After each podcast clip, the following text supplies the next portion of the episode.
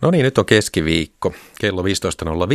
Kulttuuriohjelma Kulta kuume alkaa tästä ja sen toimittaa Jakke Holvas.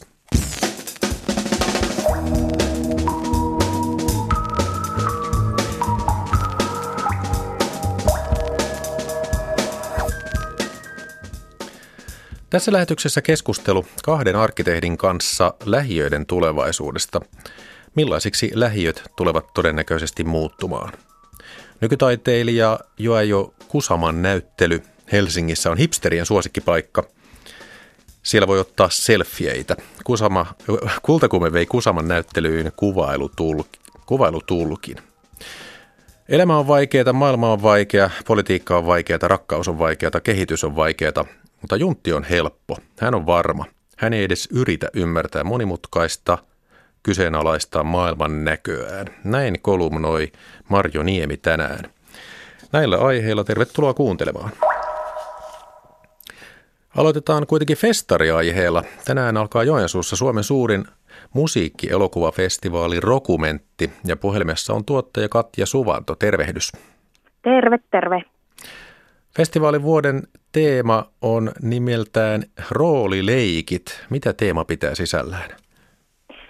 No me lähdettiin keväällä miettimään noita leffoja, mitä nyt hyviä on tullut dokumentteja tänä vuonna. Ja jotenkin se rooliteema sieltä nousi. Meillähän on nyt teemaleffassa semmoisia elokuvia, jossa käsitellään rooleja joko annettuja tai sitten itse otettuja ja sitten kontrasteja, mitä syntyy siitä, kun semmoiset ihmiset, joiden oletetaan toimivan jossain roolissa, niin toimikin jollakin ihan eri tavalla. Kerro ihan montako leffaa kaiken kaikkiaan näytätte? Meillä on pikkusen vajaa 50 elokuvaa yhteensä, muistaakseni 47 tarkka luku tänä vuonna. Osa niistä on musiikkileffoja, sitten on tosi hyviä vuoden fiktioleffoja ja sitten on näitä teemaleffoja siihen päälle vielä. No kerro pari hyvää vinkkiä. No tänään esimerkiksi ihan kello 17 on semmoinen kuin Arctic Superstar. Se kertoo saamenkielisestä räppäristä, joka on tuolla Pohjois-Norjassa asustelee ja tekee uraa räppäämällä tosiaan saameksi, mikä on tosi mielenkiintoinen. Ja sitä on monissa medioissa kuvailtukin vuoden kiinnostavimmiksi ää, musiikkidokkariksi. Ja sitten toinen, mikä nyt tulee äkkiseltään mieleen, niin on Accidental Courtesy, joka kertoo Yhdysvalloissa vaikuttavasta semmoisesta muusikkomiehestä. Hän on tummaihoinen ja hän kiertelee ympäri Amerikkaa jututtamassa Ku Klux Klaanilaisia siitä, että miksi he ajattelevat niin kuin he ajattelevat. Tosi mielenkiintoinen dokumentti sekin. Kas, kas. Se on tosiaan kuulostaa kiinnostavalta. Kyllä. No mitä muuta ohjelmaa siellä dokumentissa on kuin leffoja? No meillähän on joka vuosi ollut äh, seminaareja ja sitten on tota, meidän baarin keruvin järjestämiä livekeikkoja ja niitähän nyt on tänä vuonnakin. Meillä on Mikko von Hertzen ja Maija Vilkkumaa on seminaaria pitämässä täällä paikkakunnalla ja sitten keikkoja on Mira Luotia ja Tuutti Mörköä ja Saimaata nyt ainakin tähän hätään. Sitten meillä on kaikkea muutakin ohjelmaa. Taidemuseo, organisoi rooliopastuksen tämä viikonloppuna ja kaupungin teatteri järjestää musiikkiteemasta improvisaatiota ja, ja sitten meillä on tämä meidän ihana ulkoilmanäytös lauantaina tuolla taitokorttelissa. Eli kaikenlaista ja tosiaan Rokumentin järjestää Joensuun Pop-muusikot ry, mutta sinne varmaan matkustetaan muualta Suomesta. Mitä kaupungin omat asukkaat eli joensuulaiset ovat tykänneet tästä Rokumenttifestarista? Me luulen, että tässä on sellainen yleinen ajatusmaailma, mitä on useammankin ihmisen kanssa tässä vuosien aikana jutellut dokumentista, niin se ajatus on siinä, että marraskuuhan on maailman ankeen kuukausi. Sillä on pimeää ja loskaista ja hyvällä turkassa onhan vähän lunta, mutta nythän se on täältäkin sekin vähän lumi sulamassa pois tänäkin vuonna just sopivasti.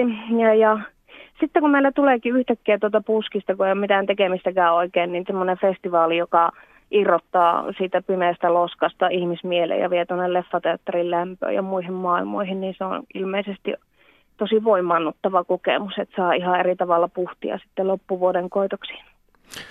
Rokumentti alkaa siis tänään ja päättyy ensi sunnuntaina eli 20. päivä. Tuottaja Katja Suvanto, kiitos näistä tiedoista. Kiitti. Kultakuume. Työt eivät ole keskustassa, vaan pilvessä lähiössä. Netti tuo erikoisruuat kotiin, kaupan suuryksiköt vähenevät. Lähiöt ovat uusi keskusta. Tässä on tulevaisuuden visioita lähiöistä ja osa niistä on jo toteutunut. Arkkitehdit Inari Virkkala ja Jussi Vuori, tervetuloa Kultakuumeeseen. Kiitos. Kiitos. Tänään avautuu näyttely Huudit esillä laiturilla. Se esittelee Helsingin lähiöprojektin 20-vuotista toimintaa ja katsoo tulevaisuuteen. Ja tässä näyttelyssä te kaksi vastaatte muun muassa lähiöiden tulevaisuusvisioista. Luotte katseen lähiöihin vuonna 2010.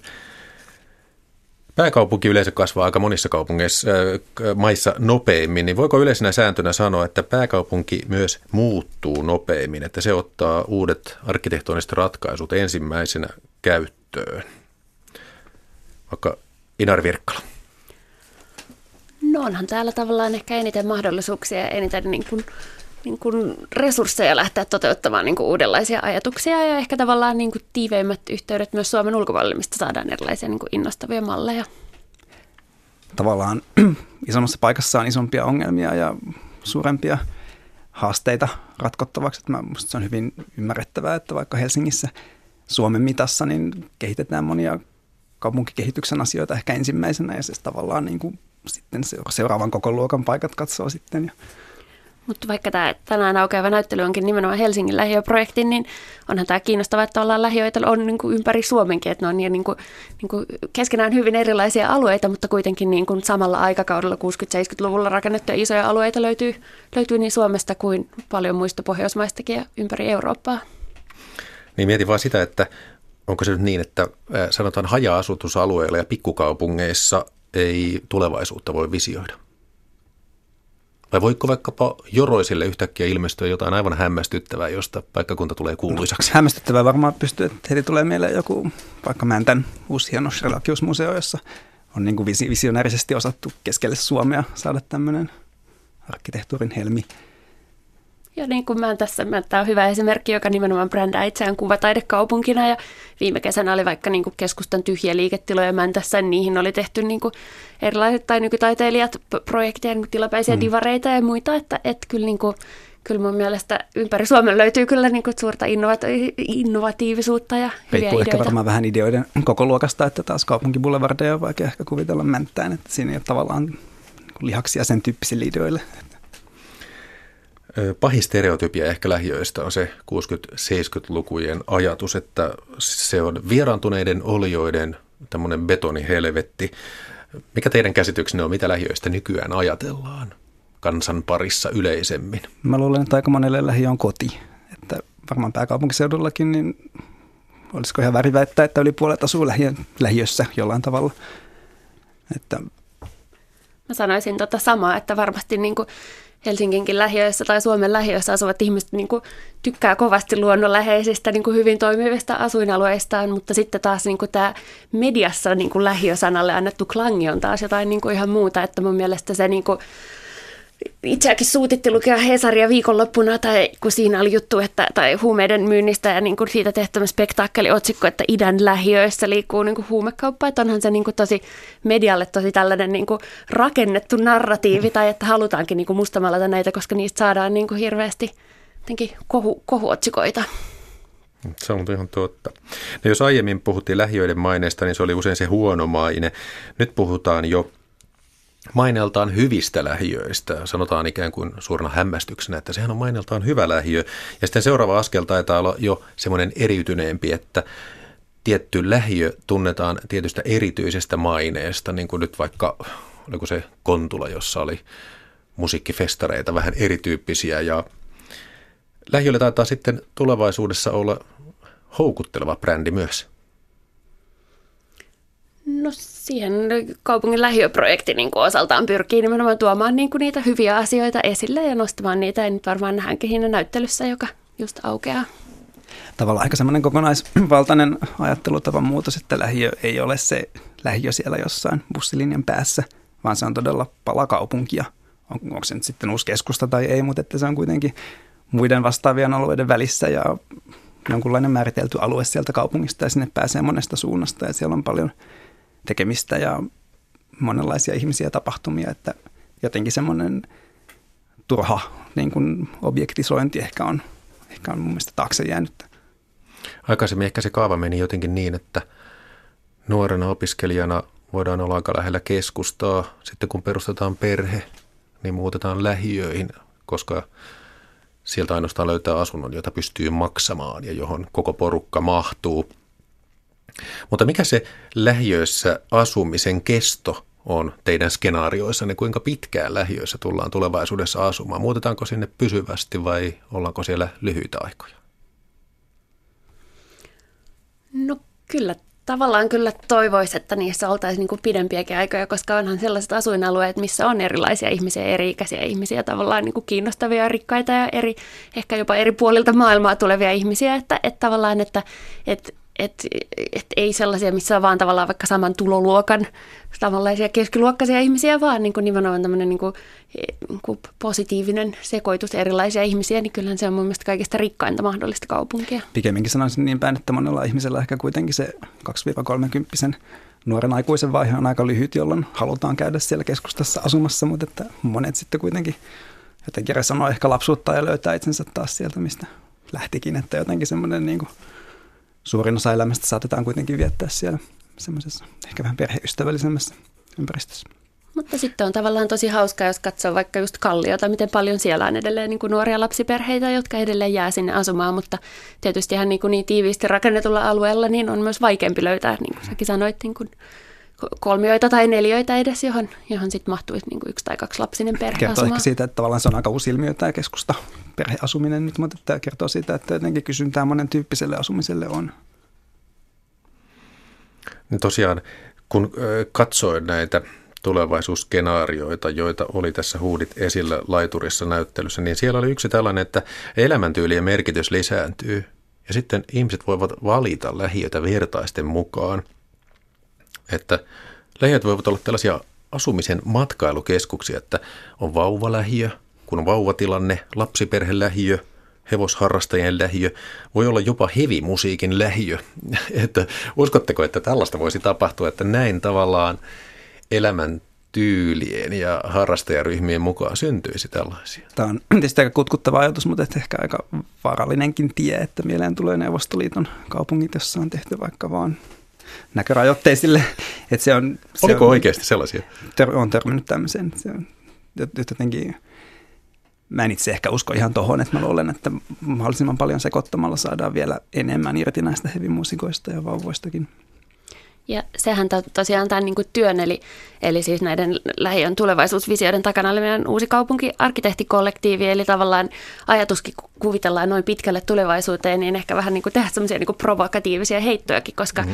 tavallaan kun suunnitellaan näin pitkälle, niin siitähän usein voi tulla niin kuin vähän itseään toteuttavia ajatuksia, tai tämä niin kuin tulevaisuus tutkimuksen metodina, että kun kuvitellaan joku tulevaisuus ja näytetään se, niin silloin niin kun ehkä kehityskin rupeaa ohjautumaan siihen suuntaan, niin sitten on hauska tavallaan heitellä aika niin kuin karikatisoitujakin videoita. Eli tämä malli, millä nämä visiot on tuotettu, niin mehän haastateltiin jokainen. Meitä oli neljä, neljä arkkitehtitoimistoa ja jokainen otti yhteyttä eri tulevaisuuden tutkijoihin tai eri tahoihin ja sitten heitä haastattelemalla niin kun vertaamalla vaikka rakennustekniikan kehitykseen, niin tehtiin sitten nämä nämä visiot. Eli, eli se oli tavallaan aika hauska, että pal- paljon tuli niin kuin samoja oivalluksia, mutta myös niin kuin tämmöisiä niin kuin kär- kärjestyksiä vähän eri suuntiinkin. Ja se on varmasti hassua joskus 2100 vuonna kaivaa nämä tulevaisuusskenaariot naftaliinista ja katsoa, että silloin 2016 kuviteltiin tällaista ja sitten voidaan nauraa pöyristyneenä mutta hyvä näitä on suunnitella. Inari, sinä osallistuit kollegoidesi kanssa tämmöisen pohjoismaiseen kaupunkisuunnittelukilpailuun ja ryhmänne sai kisassa toisen palkinnon.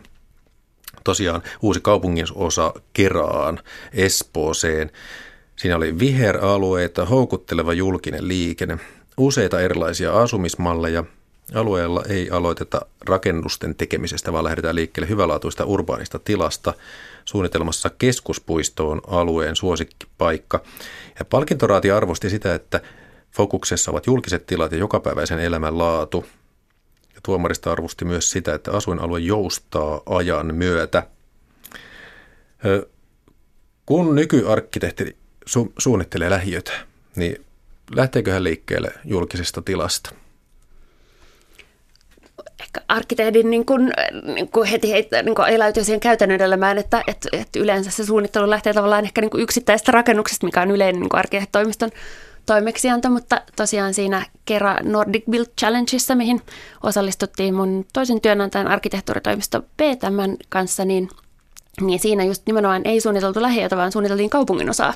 Mm. Eli se on niin kuin iso 20 hehtaarin alue ihan kerran aseman vieressä vartti tai 16 minuuttia keskustasta junalla, eli se on tavallaan iso, iso uusi kaupunginosa. Ja sikäli kyllä hauska vertaus tähän tulevaisuuteen, että sitähän meidän ammattikunta niin kuin käytännön elämässään koko ajan tekee, että jos katsoo kaupunkien keskustojen vaikka jugendtaloja, jotka on niin kuin sata vuotta vanhoja, eli tavallaan niin kuin käytännön elämässä koko ajan tehdään ratkaisuja, joiden toivotaan olevan niin kuin kymmeniä, ellei satoja, satoja vuosia pitkiä, eli sama, samat ajatukset kerrasta. Jussi Vuori. Haluaisin lisätä, mä asuin Hollannissa jo joitakin vuosia ja siellä oli hauska ajatus siitä, että ennen taloja lähiöön täytyy saada toimintaa ja ihmisiä. Ja vaikka Amsterdamissa on tämmöinen suuri Äiburin täyttösaari-alue, niin ensimmäisenä sinne tehtiin sillat ja raitiovaunu ja yleinen uimaranta. Ja sitten lähdettiin tavallaan katsomaan, että minkä tyyppistä toimintaa tämä vetää. Ja, ja sitten taloja vähän sitä mukaillen sinne suunniteltiin. Et siinä oli mun mielestä aika tämmöinen niin fundamentaali ero tämmöiseen suomalaiseen malliin. Niin mielenkiintoinen lähtökohta, täytyy sanoa. No itse asiassa just siellä kerrassa on tavallaan sama, eli siellä on siis S-ryhmän tai Inexin isot niin kuin betoniset logistiikkahallit. Nyt niiden siirtyessä Espooseen, niin sitten niistä niin kuin just on, olikin sen kilpailun niin kuin yksi arvostettuja ajatuksia, oli niin kuin ne väliaikaiskäyttöideat, että miten tavallaan, niin kuin, miten niitä halleja voitaisiin käyttää väliaikaiskäyttöihin ja miten se elämä nimenomaan voisi niistä lähteä siitä keskuspuistosta. Sitten tosiaan oli tämä toinen tuomaristo mainitsema asia, että asuinalue joustaa ajan myötä. Mitä se tarkoittaa? Ehkä just tätä, että vaikka asunnot, mikä näkyy näissä meidänkin äh, niin kuin tulevaisuusvisioissa, että asunnot on niin kuin ultrajoustavia, että vaikka tavallaan äh, niin kuin lähiöissä jo aiemmin läsnä ollut niin kuin optimoitu rakennustekniikka, niin niin ajaakin siihen, että tavallaan asuntoja voi helposti muunnella ja muokata ja niin kun on yhdistettävissä pieniä asuntoja isoimmaksi ja sitten taas kun lapset muuttaa pois, niin silloin ehkä voidaan helpommin irrottaa, irrottaa niin kun yksiöitä tai kaksioita eri, eri asunnoista ja vaikka vuokrata niitä eteenpäin, että Mielestäni siinä just Jussin ryhmän tai toimiston Jadan visiossa oli tosi hauska heitto tästä niin kuin printattavista huoneista. Mitä te niin, tämä ajatus, että, että tota, kun tulevaisuudessa kuitenkin talot tullaan tulostamaan, niin, niin myös tavallaan laajentuminen on tosi helppoa, että se voit tilata tuohon toisen lastenhuoneen, jos haluat, niin joku robotti käy sen tulostamassa parissa viikossa ja sitten vaan avataan ovi ja astutaan sinne. Hämmästyttävää. No estetiikallehan sehän antaa tavallaan, että nyt kun rakennus on niin kuin äärimmäisen kustannusoptimoitua, niin sitten tavallaan vaikka niin kuin ornamentiikkaa tai tavallaan niin kuin mitään koristeitahan ei tavallaan niin kuin, halutakaan välttämättä tehdä, mutta sitten tulevaisuudessa, kun vaikka robotti latoo tiilet, niin joku parametrinen suunnitteluhan antaa niin kuin ihan erilaiset mahdollisuudet niin kuin rakennusten suunnittelulle, eli, eli voidaan niin kuin monimuotoistaa niin kuin rakennustapaa ja rakennustekniikoita ihan niin kuin mielettömällä tavalla. Tästä muokattavuudesta tulee mieleen Helsingissä Kannelkylä. Siellähän on sellaisia rivitaloja, joissa on periaatteessa vain niin teräskehikot ja sitten kaikki väliseinät puiset. Niitä voi sitten vaihdella sen mukaan, miten kukin asukas haluaa. Ja muistaakseni valmistettu 70-luvun lopulla tai 80-luvun alussa. No mutta kultakumeen vieraina arkkitehdit Inari Virkkala ja Jussi Vuori. Sitten näissä tulevaisuusskenaarioissa, näissä, näissä tulevaisuuslähiövisioissa oli tällainen, että instituutioilla ei tulevaisuudessa ole fyysistä osoitetta. No itse asiassa tätä on jo nyt, koska koulutus ja viranomaiset löytyvät verkosta. Mitä tämä tarkoittaa lähiöiden kannalta? No mä luulen, että se tarkoittaa enemmänkin sitä, että keskusta vetovoima vähenee. Siellä ei ole ehkä enää kukaan käy siellä töissä tai ei tarvitse mennä Kelan luukulle sinne, jolloin oikeastaan typologioista voimakkaimmin jäljellä jää vain asuminen – Sitähän on lähiöissä. Eli tavallaan yhtäkkiä lähiöissä alkaa ollakin kaikki. Eli tavallaan niin kuin, jos kaupunki tällä hetkellä muodostuu keskustasta ja lähiöistä, niin tulevaisuudessa kaupunki on niin kuin, niin kuin toisiinsa kytkettynyt rykelmä pikkukaupunkeja. Tai tavallaan, että eletään niin kuin ehkä enemmän niin kuin pikkukaupunkimaisessa yhteisössä, jota sitten tehokas liikenneverkko yhdistää toisiinsa ja tavallaan ne niin kuin arjen peruspalvelut tai vaikka niin kuin töissä työ voidaan vaikka suorittaa varmaan siellä niin kuin tavallaan omassa, omassa yhteisössä tai omassa kaupungissa, mutta sitten taas niin kuin ihmisten kohtaamiset tai vaikka jotkut eri, erikoistuneet kulttuuripalvelut, niin ne on sitten tavallaan syytä matkustaa sitten niin kuin, niin kuin toisiin, toisiin pikkulähiöihin tai toisiin, niin kuin, toisille alueille. Tai Näkyykö tämmöistä suuntausta maailmalla jo? No ainakin niin kuin isojen kaupunkialueiden, jos ajattelee vaikka jotain Lontoon High Streettejä, että kyllähän ne tavallaan, tai niin kuin, että miten löytyy Shoreditch High Street tai äh, Notting Hillin pääkadut ja tavallaan, että, että kyllähän niin kuin selkeästi ainakin, niin kuin, tai että, löytyy tämmöisiä niin kuin pääkatumaisia katuja niin kuin eri kaupunkien alakeskustoista, johon on sitten ryhmittynyt esimerkiksi erikoiskaupan palveluita. Kyllä mä sanoisin, että useimmissa eurooppalaisissa niin kuin isommissa pääkaupungeissa niin on tämmöistä kehitystä jo että ehditään, niin on pakko kysyä liikkumisesta. Mikä teidän käsityksenne on, miten tullaan liikenne järjestämään tulevaisuuden lähiöissä? No varmaan automatisaatio on niin kuin ihan mieletön juttu, että kaikenlainen niin kuin tavaran ja materiaalin kuljetus, että jos ei se kulje bitteinä sun omaan 3D-tulostimeen, niin varmasti niin kuin jollain automatisoidulla ilman kautta tulemalla kuljettimella – niin tavallaan jos sulla ei ole kiire päästä töihin ja pois sieltä, niin silloin on ehkä vähän enemmänkin aikaa siihen matkan tekoon, kun jonnekin mennään. Esimerkiksi tämmöisissä niin lentämisen tulevaisuusvisioissa ne lentokoneet on niin hitaita, semmoisia liiteleviä ei energiaa kuluttavia laitoksia, joissa sitten tavallaan viihdytään. Että. Mutta sitten taas esimerkiksi pyöräily saattaa säilyä mm. niin kuin tosi hyvin liikennemuotona, koska jonain kesäpäivänä se on niin kuin tosi nautinnollinen tapa myös liikkua, että tavallaan niin kuin saa, saa kuntoilua ja sitten niin kuin kokee sen niin kuin hyvän sään ja jotenkin tuulen tuivaruksen tukassa, että varmasti niin kuin tavallaan kun liikkumisen välttämättömyys ehkä häviää, että sun ei tarvitse niin kuin siellä losko, loskasuojassa niin kuin tarpoa kahteen suuntaan niin kuin joka päivä, vaan niin sitten niin kuin sen niin kuin pyrkii liikkumaan tavalla, mitkä on itsessään miellyttäviä. Toisaalta vaikka Lontoossa kuljetaan 150 vuotta vanhoissa metrotunneleissa edelleen, niin voisin kuvitella, että meilläkin kyllä tämmöinen niin kuin liikenteen raskas perusverkko kyllä tulee säilymään pitkään. Et ehkä se kalusto voi vähän mukaan tuo jo. Mä oon innostunut tästä hyperloopista eli tyhjiömetrosta, niin kuin me heitettiin tuossa meidänkin tulevaisuusvisiossa. Eli tavallaan niin kuin, jos olisi tämmöinen niin kuin täysin ilman ilmavastusta toimiva niin kuin tyhjiömetro, mikä Helsingissäkin voisi toimia että ime, imeää maan alle, niin sillähän pääsisi sitten Itä-Helsingistä Espooseen kolmessa sekunnissa. Että just tämä niinku liittyy siihen, kun sanotaan, että niinku fyysinen sijainti ei enää merkitse, koska se liikkuminen myös voi niinku mullistua ihan – Toisa, tavalla. Toisaalta tavallaan tämmöistä hitaudesta voi tulla uutta luksusta, että ei mm. tarvitsekaan ehtiä niin nopeasti jonnekin. Tuli mieleen vain tästä liikkumisesta. Itse olen kuullut, en tiedä pitääkö paikkansa, että Tapiola on sellainen alue kuin on, koska silloin arkkitehdit ajattelivat, että tulevaisuudessa liikutaan helikoptereilla. Siksi pitää olla nurmikenttiä, joihin helikopterit voivat laskeutua. Ja niitä nyt sitten Tapiolassa on tällaisia isoja nurmikkoaukeita. Toisaalta kuulemma sitten Koivukylän tornitalot, sinne suunniteltiin kokonaisia satojen tuhansia ihmisten asuinaluetta, mutta eipä tullut. Et nyt tosin on sitten Downshiftajat TV-sarja siellä tehty, siinä on yksi lähiö. No miten sitten asukkaiden aktiivisuus, kuinka optimistisia sen suhteen olette tulevaisuuden lähiöissä? Öö, Nykyään niin kuin suunnilleen graffitit hyväksytään, seinämaalauksia, muraaleja on tullut, mutta melkein siihen se jää vai uskotteko siihen, että Suomen tulevaisuuden lähiöissä on paljon tällaista Mä luulen, että ihmiset haluaisi tehdä, mutta se on myös aika epäselvää joskus, että mitä voi ja kannattaa tehdä. Tavallaan mikä on se liikkumavara vaikkapa tämmöisessä meikäläisessä asuntosakeyhtiössä, että hirveän vähänhän niin kuin, tavallaan niitä innostavia tiloja semmoiseen niin kuin yhdessä toimimiseen. Tavallaan on, että joku nuorisotalothan on tosi hienoja paikkoja siitä tai jonkin verran niin kuin asuntojen, asuntojen alakerrosten noi, ää, tai korttelitaloja löytyy jostain esimerkiksi Viikistä, mutta, mutta et kyllä varmasti tavallaan kun se niin kuin työhön kulutettava aika – vähenee ja sitten niin kuin ihmisten käytettävissä oleva vapaa-aika niin kuin kasvaa, niin kyllähän siitä niin kuin tavallaan yhteisön eteen tehdystä työstä saa niin kuin merkityksellisen ja tarkoitu, niin kuin elämälleen tarkoituksen kokemuksia, että vaikka tavallaan viettää aikaa viihdyttäen yhteisön vanhempia asukkaita tai lapsia tai tavallaan, että kyllä varmasti niin kuin ne, niin kuin, että ei se ihmisten tarve muiden ihmisten kohtaamiselle ja niin kuin todellisessa elämässä kohtaamiselle niin, niin ollenkaan varmasti häviää, että et, et kyllä ehdot, tai niin kuin, haluttiin näissä oikeastaan kaikissa visioista kyllä tosi tärkeänä just luoda niitä tiloja sille kohtaamiselle ja niin kuin hyvin suunniteltuja tiloja sille.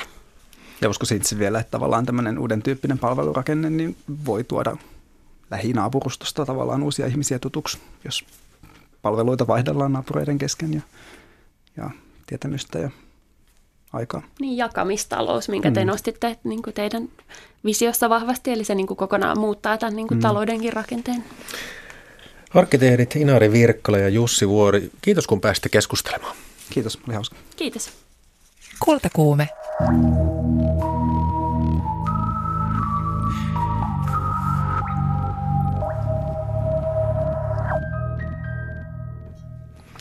Ja sitten mennään Mikkeliin. Mikkelissä kulttuurin ja urheilun välille ei rakenneta raja-aitoja, päinvastoin. Mikkeli kaupungin orkesteri ja jääkiekon liiganousi ja jukurit ovat sopineet yhteistyöstä. Orkesterin soittajat menevät lätkämatseihin soittamaan. Mikkelissä kiekkokansaa ei siis jatkossa viihdytetä enää pelkästään 1980-luvun voimabiiseillä, kuten Rocky-elokuvasta tutulla Eye of the Tiger-kappaleilla. Mikkelin kaupungin orkesterin intendentti Nikke Isomöttönen. Me ollaan Mikkelin kaupungin orkesterissa halukkaita tekemään kaikenlaisen tahojen kanssa yhteistyötä ja ainakin me ajatellaan niin, että ei ollenkaan pidä ajatella silleen, että urheilu ja kulttuurin välillä olisi mitään vastakkainasettelua, vaan päinvastoin, että kaikki yhteistyökumppanit on ihan todella hyviä. Olette alustavasti sopineet, että noin kerran kuukaudessa – teidän soittajia käy instrumenttien kansanjääkikoottelussa. Millä tavalla te aiotte esiintyä? No tosiaan tämä yhteistyösuunnitelmat on ihan, ihan uusia ja tuoreita ja katsotaan mitä kaikkea me tässä tulevaisuuden mittaan keksitään. Mutta tosiaan meidät varmasti tullaan näkemään otteluissa sekä siellä jäällä soittamassa että sitten siellä yritysklubin puolella. Että vielä en tämän enempää osaa kertoa, kertoa, mutta siellä tullaan, tullaan kyllä näkymään tosiaan, että kaupunkiorkesterikin on, on mukana. Mikä oma suhteesi jääkiekko on ollut? No mun täytyy tunnustaa, että mä en ole tota, ollut mikään kiekko-ihminen ollenkaan, että itse tässä saan myös opetella tästä jääkiekkokulttuurista uutta koko ajan tämän yhteistyön muoto, myötä. Entä mitä te haette? Totta kai te haette etuja niin kuin jukuritkin. No totta kai me haetaan sitä näkyvyyttä, koska meillä mä luulen, että se perusjääkiekko-yleisö ja se taas kaupunginorkesterin-yleisö on aika erilaista, niin me tällä yhteistyöllä halutaan näyttää sitä, että mitä tämä meidän orkesterin touhu on ja ehkä hälventää niitä semmoisia mielikuvia, että se olisi jotakin semmoista ihmeellistä, mitä ei, ei, niin kuin, mitä ei voisi ymmärtää, vaan että ihan tavallisia samanlaisia ihmisiä ne orkesterimuusikotkin vaikka on ja kyllä sitä meidänkin tarjontaa tota, siitä voi nauttia eikä tarvi ymmärtää välttämättä musiikista mitään. Että näitä tämmöistä raja-aitojen modaltamista. Virtuositeettia, sitä varmaan löytyy molemmista.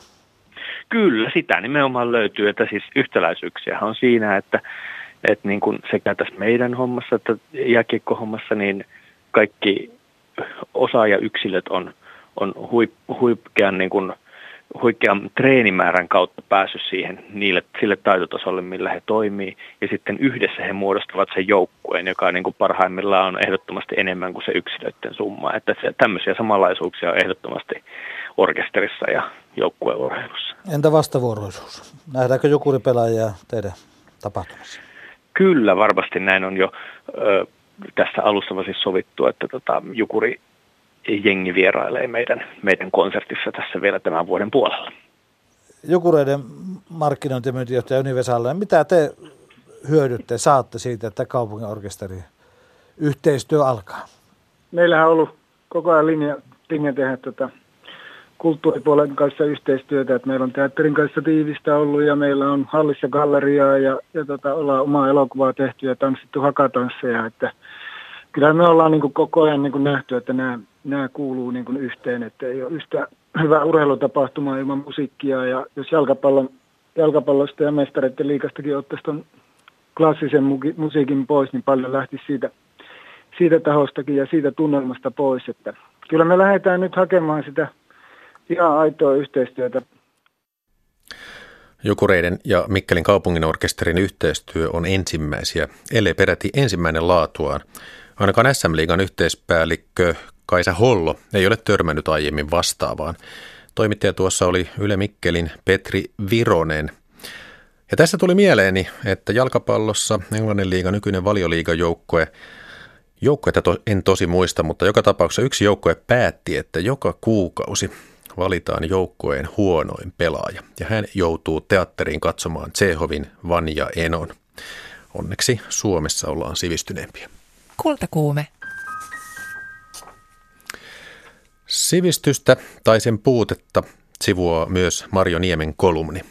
Niemi kertoo tänään junteista. Juntti on itsevarma laji epävarmassa maailmassa. Juntti ei epäilyksistä kärsi, eikä mistään. Hän nauttii. Jos hän kärsii, se on toisten vika. Oletteko huomanneet, että junteilla menee kovaa? Junttius on saavuttamassa maailman herruuden, kuningaskin on vasta kruunattu. En tarkoita juntilla maalaista, sillä juntteja on aina tavattu kaikkialla. Junttius on syvässä istuva asenne maailmaa ja muita ihmisiä kohtaan. In God we trust, hän sanoo. Se on rehellistä puhetta, sillä junttikuningas ei pyydä luottamaan itseensä, vaan Jumalaan. Juntti sanoo viihtyvänsä rehellisyyden ratsailla.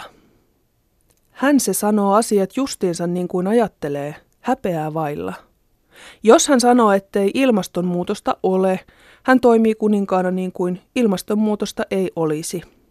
Vaikka kuninkaan oman maan ilmailu- ja avaruushallintovirasto on pystynyt viemään mönkien Marsiin, tekemänsä ilmastonmuutosraportin vieminen Juntin tajuntaan ei ole onnistunut.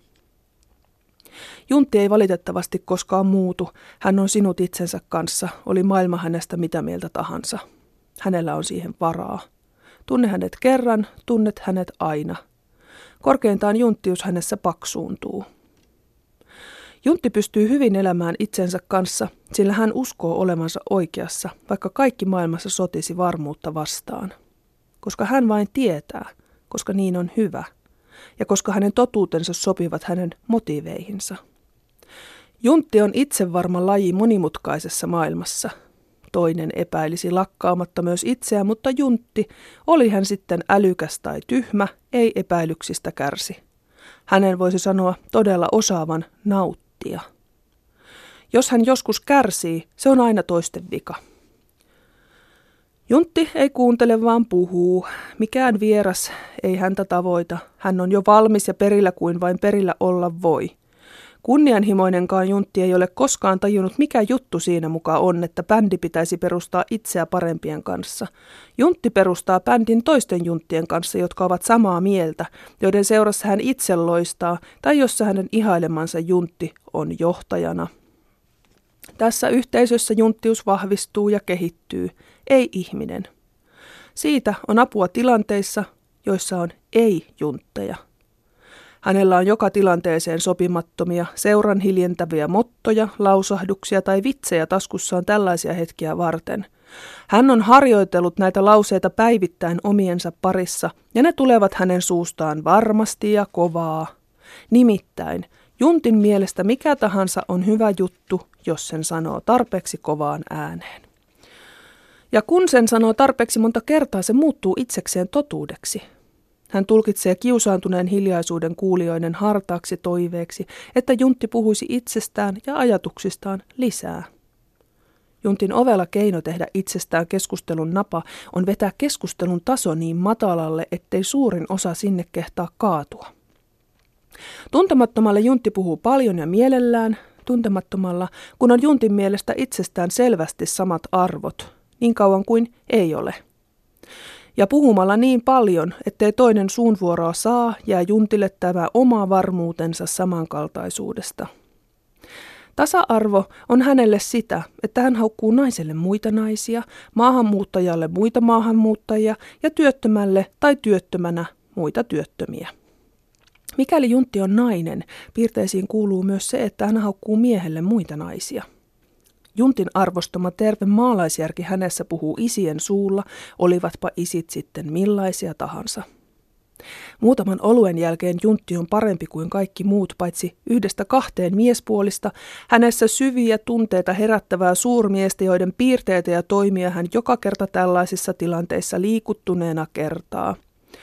Junttius ja valta eivät sovi yhteen, mutta koska juntit ovat kovin varmoja itsestään, on siitä kautta aikaan ollut apua valtaan pääsyssä.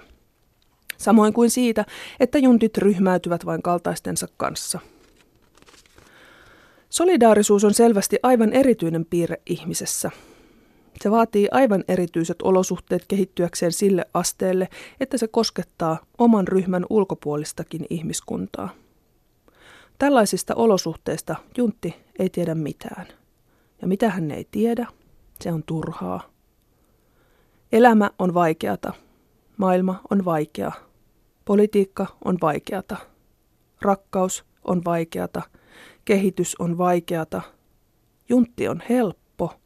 Hän on varma. Hän ei edes yritä ymmärtää monimutkaista, kyseenalaistaa maailman näköään. Hän ei vaadi ihmistä kehittymään, vaan kutsuu heidät iloitsemaan tyhmyydestä yhdessä kaikkia muita vastaan, kunnes ilmastonmuutos heidät erottaa.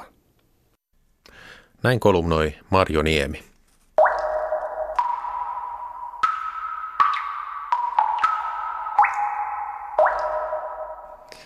Tip tip. Helsingin taidemuseossa Hamissa on esillä japanilaisen nykytaiteilijan Jajoi Kusaman näyttely, jonka nimi on In Infinity. Näyttelyssä on vieraillut viimeisten tietojen mukaan reilusti yli 80 000 kävijää. Maalauksia, veistoksia ja installaatioita käsittävä näyttely kattaa taiteilijan uran varhaiselta 1950-luvulta nykypäivään.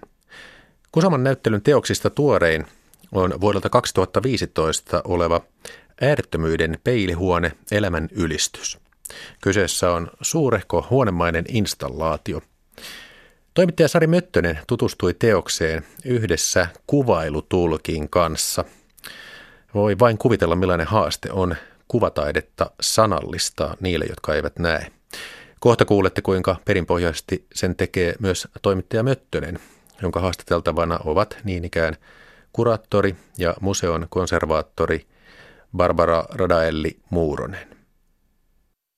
Kyllä se on tosi maaginen paikka ja ihan sulattava, että valo ja heijastuksia ovat niin upeita, romanttisia. Mutta toisaalta kyllä rupean heti katsomaan, että mitä minun pitäisi nyt tehdä täällä, että näyttäisi niin kuin pitäisi.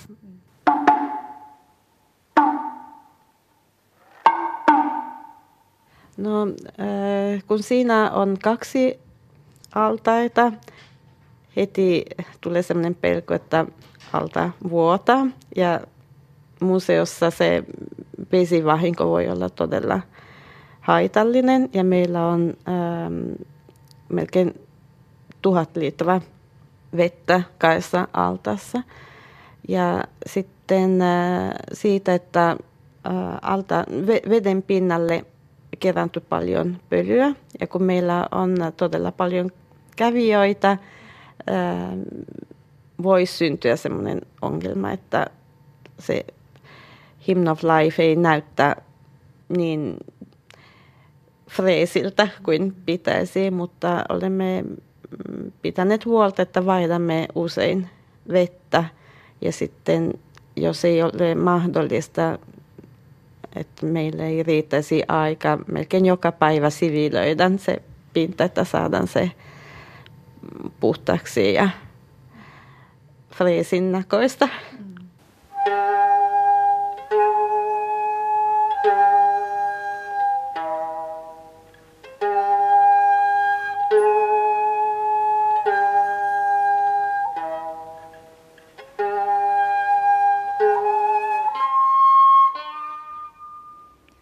Jajoi Kusavan installaatioteos Elämän hymni on sijoitettu laatikkomaisen huoneen sisälle näyttelysalin keskelle. Huone on ulkoa valkoinen ja arviolta 10 metriä pitkä, 7 metriä leveä ja 3 metriä korkea. Huoneen sisälle astutaan oviaukosta, joka sijaitsee lyhyen seinän vasemmassa nurkassa.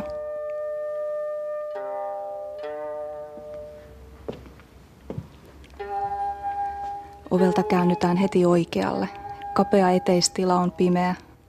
Muutaman askeleen päässä vasemmalla on oviaukko, joka johtaa peiliteoksen sisään. Ovella istuu museoopas. Eteisen karhea lattiamatto vaihtuu sisämmän oviaukon kohdalla sileäksi lattialaataksi. Lattian liukkaudesta varoitetaan kyltissä.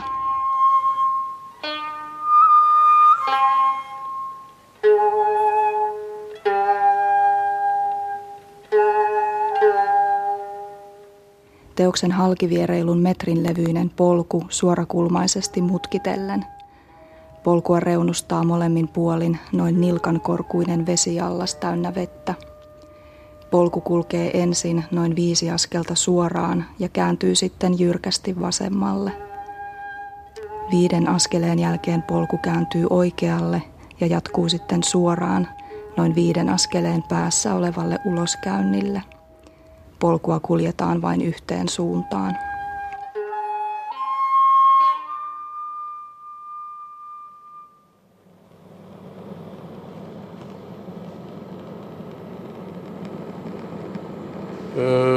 Me ollaan just vaihdettu pumppu, uusi pumppu, että sanoisin tuolla puoli tuntia tunti menee tuolla yksi allas. Sen kun tyhjennetään ja sitten se kuivataan toi allas, se imuroidaan kaikki roskat pois ja, ja tuota, sitten täytetään uudestaan. Löytyykö täältä paljon sotkua? Öö, tosi paljon. On niin paljon ollut väkeä, että tota, kenkiä ja ihmisten mukana tulee roskaa. Ja sitten meillä on ongelma noin, noiden mattojen kanssa, että me joudutaan varmaan vaihtaa, kun niistä tulee nukkaan. Nekin tässä sitten. Onko tämä näistä Kusaman töistä niin teidän näkökulmasta vaivalloisimmasta päästä? Tämä on varmaan, joo. Sitten toinen on toi toi pumpkin room, missä joutuu niitä tarroja irrottelemaan ja vaihtamaan. Mutta kyllä tämä on, tää on se suurin, suuri töisin. Kolme kertaa ollaan vaihdettu tähän mennessä vesi. Tämä on neljäs, neljäs kerta. Tämä oli vähän yllätys. Alun perin oli ajatus, että joka toinen tai kolmas viikko vaihdettaisiin, mutta on ollut niin paljon väkeä, että ja syksy, niin ihmiset tuo mukana roskia sitten. Työttää, te, teettää paljon työtä tämä,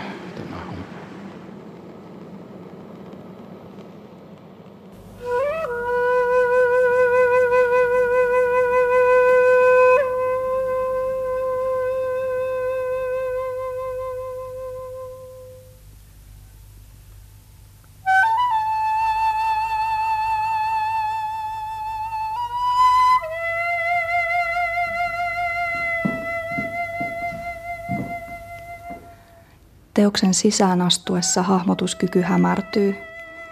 Musta peilihuone vaikuttaa toisaalta yllättävän pieneltä ja ahtaalta, toisaalta loputtoman avaralta. Kaikki pinnat ovat peilaavia. Katto, seinät ja polku on peitetty suurilla peililaatoilla ja vesialtaan pinta heijastaa peilien lailla. Polku ja vesi näyttävät sulautuvan yhteen – vain vesialtaan ohut musta reunus erottaa ne toisistaan ja ohjaa kulkijan pysymään polulla.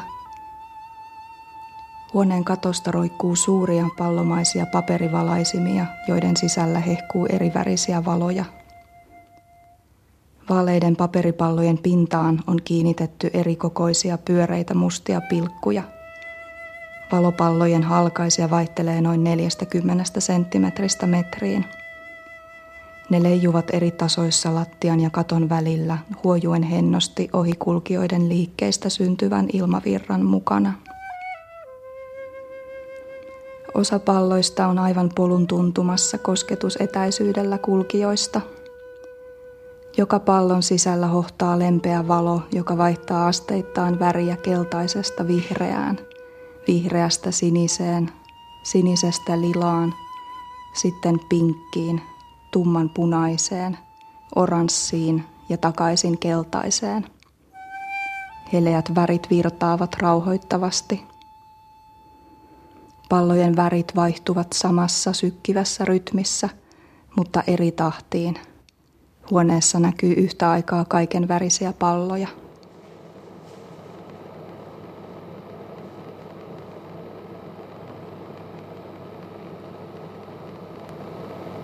Et osaatteko katsoa tätä enää ikään kuin taideteoksena vai näyttäytyykö tämä työmaana? No ehkä enemmän työmaana, joo. Tämä on kyllä ihan kiva tilaa olla töissä. Monesti mä rupean ahdistamaan, mutta tässä jotenkin viihtyy pitempäänkin.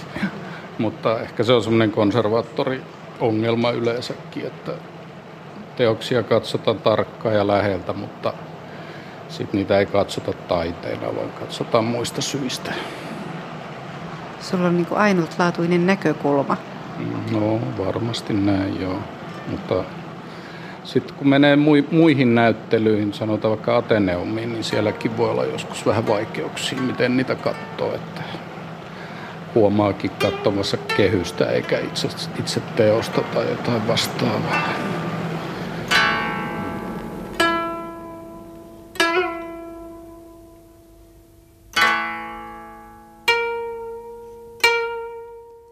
Valopallot ja niiden peilikuvat ympäröivät katsojan joka suunnalta. Palloja näkyy lattiassa, katossa ja seinillä.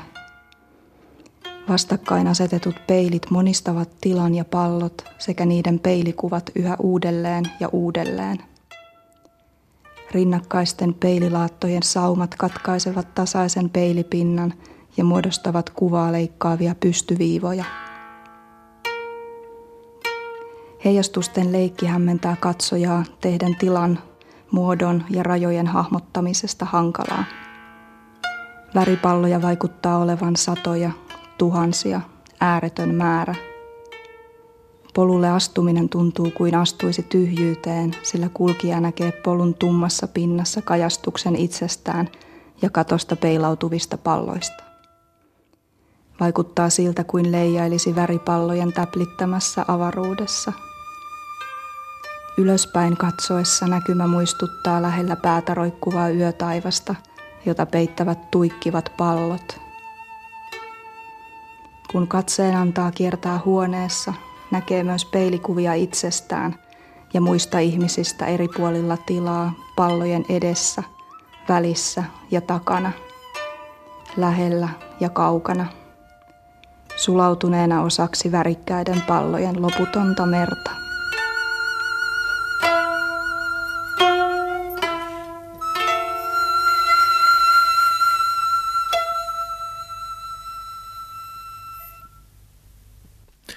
Jajoi Kusaman teosta Hymn of Life oli huoltamassa Tuomo Koskelu. Kuvailutulkkina toimi Karita Lehtniemi, haastateltavana myös konservaattori Barbara Radaeli Muurunen.